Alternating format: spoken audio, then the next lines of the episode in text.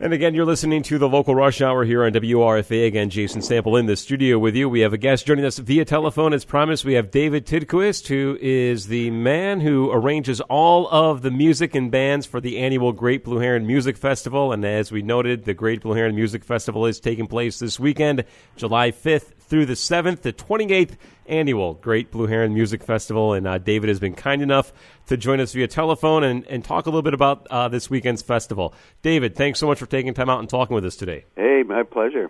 Uh, you have been busy, as I noted, getting the uh, the the festival put together. Uh, pretty much everything should be lined up at this point, or no? There's always something something to do. Um, well, there's a lot of stuff that on, that can only be done at the last minute. You know, like stage production and you know getting all our sound and everything in place.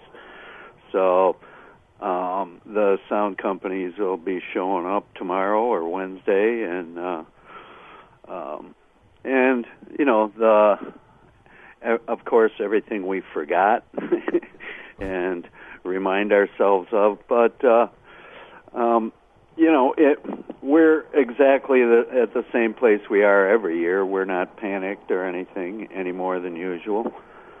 Right on. So you've got a great lineup again this year, as always. Uh, some familiar names as well as some new names, some big names coming here. How does uh, this year's slate of performers compare to previous years?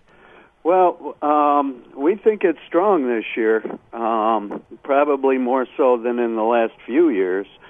But uh, you know, we're excited about having the Wailers with us, and of course, Ten Thousand Maniacs, who haven't showed up there in a long time, and our um, perennial uh, returnees uh, Donna the Buffalo, and uh, a lot of the uh, usual suspects.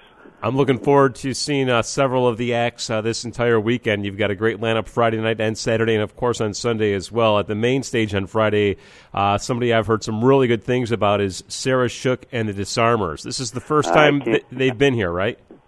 They've never been here before. Yeah. Yeah, so so this is the first time they've been here. How is it you uh, came across their music, and how were you able to get them to uh, come here to uh, our neck of the woods in, in New York State?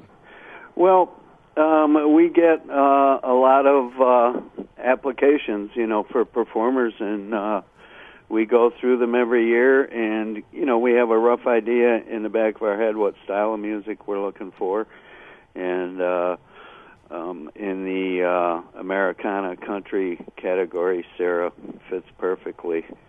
Um, I've um, my uh, I have some family that lives down south, and they've told me about about her and her band. So Friday night um, is going to be a lot of fun. We're also um, kind of stoked. Um, Aaron Lip and the Slacktones and uh, our old friend Allison Pipitone. Right, Allison Pipitone, of course, from uh, the Buffalo area, making a trip down here. You've also got the Gunpoets, who will close out the night. Uh, the Sun King Warriors performing before Sarah Shook and the Disarmer. So a really strong lineup there. And then, of course, the, the lineup continues on Saturday. You mentioned uh, Donna the Buffalo, 10,000 Maniacs, the Wailers. Those three alone are the worth the price of admission. Uh, how did you get the Wailers to come to uh, the Heron this year? Well, you got to get to them early and uh, we start our booking, you know, shortly after um, each festival, uh, just to make sure that uh, um, at, we're at least considered for a lot of the groups that that we want to have up there. So we've been talking to the Wailers probably since last October. What does it mean to have a legend of reggae music and, and music for that matter? You know, not just uh, reggae. I think everybody is familiar with the, the Wailers, regardless if that's uh, their cup of tea or not. To have them coming to the Great Blue Heron Music Festival, that that's got to be a, a pretty, um, I you know, a good accomplishment. Something you should be proud of.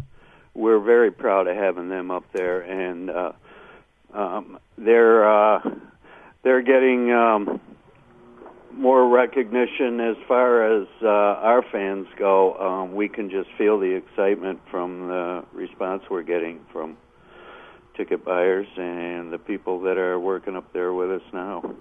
Right on. Again, we're talking with uh, David Tidquist. He is the man who's responsible for booking all of the bands at the Great Blue Heron Music Festival. You do a great job uh, every year, David, and this year's no exception. So we mentioned some of these uh, nationally touring acts, our own 10,000 Maniacs, of course, with the Wailers, yeah. Uh, Sarah Shook and the Disarmers. But you continue to bring in some regional and, and local acts as well. You've got the Probables uh, on there. I know Mosaic Foundation is over toward the Ithaca area, if I'm not mistaken. And right. Uh, you've, you've got a, a pretty solid group group of uh, local and regional acts too. Uh, why is that so important to have them at the at the Heron? It's always been important to us um, uh, just to recognize the uh, exceptional talent we have from this area. That's always been the case.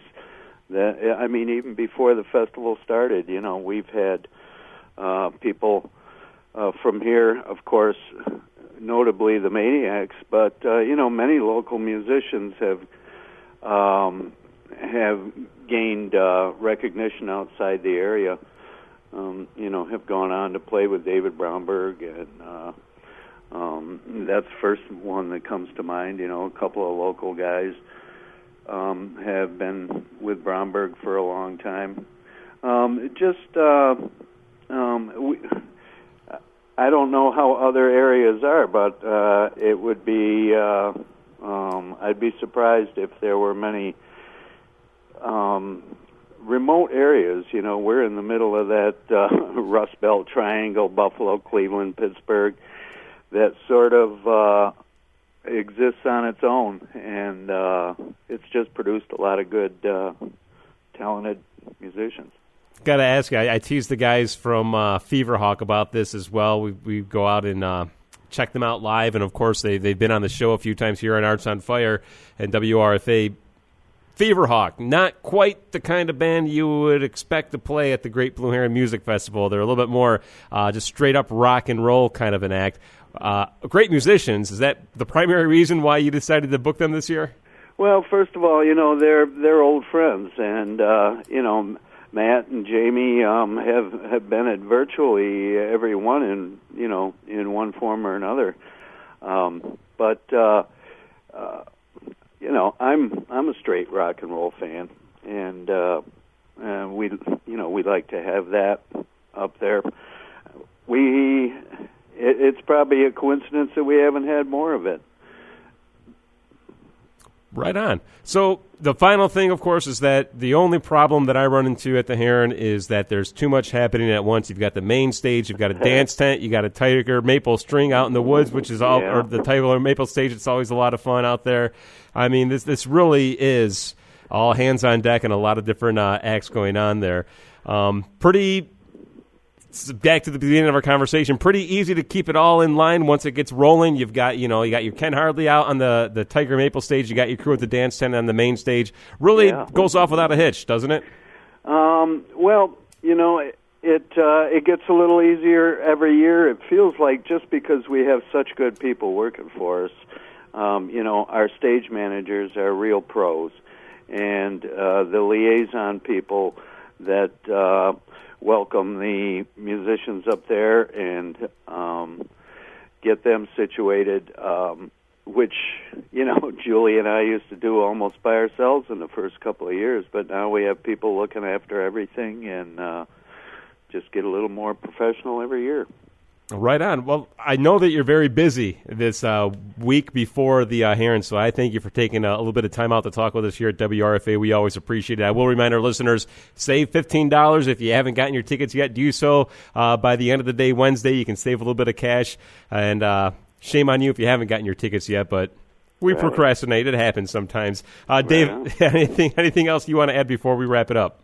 No, we appreciate the attention uh, from you guys, and um, we're looking forward to seeing everybody up there. Right on. Should be a great weekend. We're looking forward to it again. The Great Blue Heron Music Festival runs July 5th through the 7th out in Sherman, New York. You know the location. If you want to learn more details, go online to greatblueheron.com. David Tidquist, thanks for talking with us today on WRFA. Jason, thank you, and thanks, Dennis.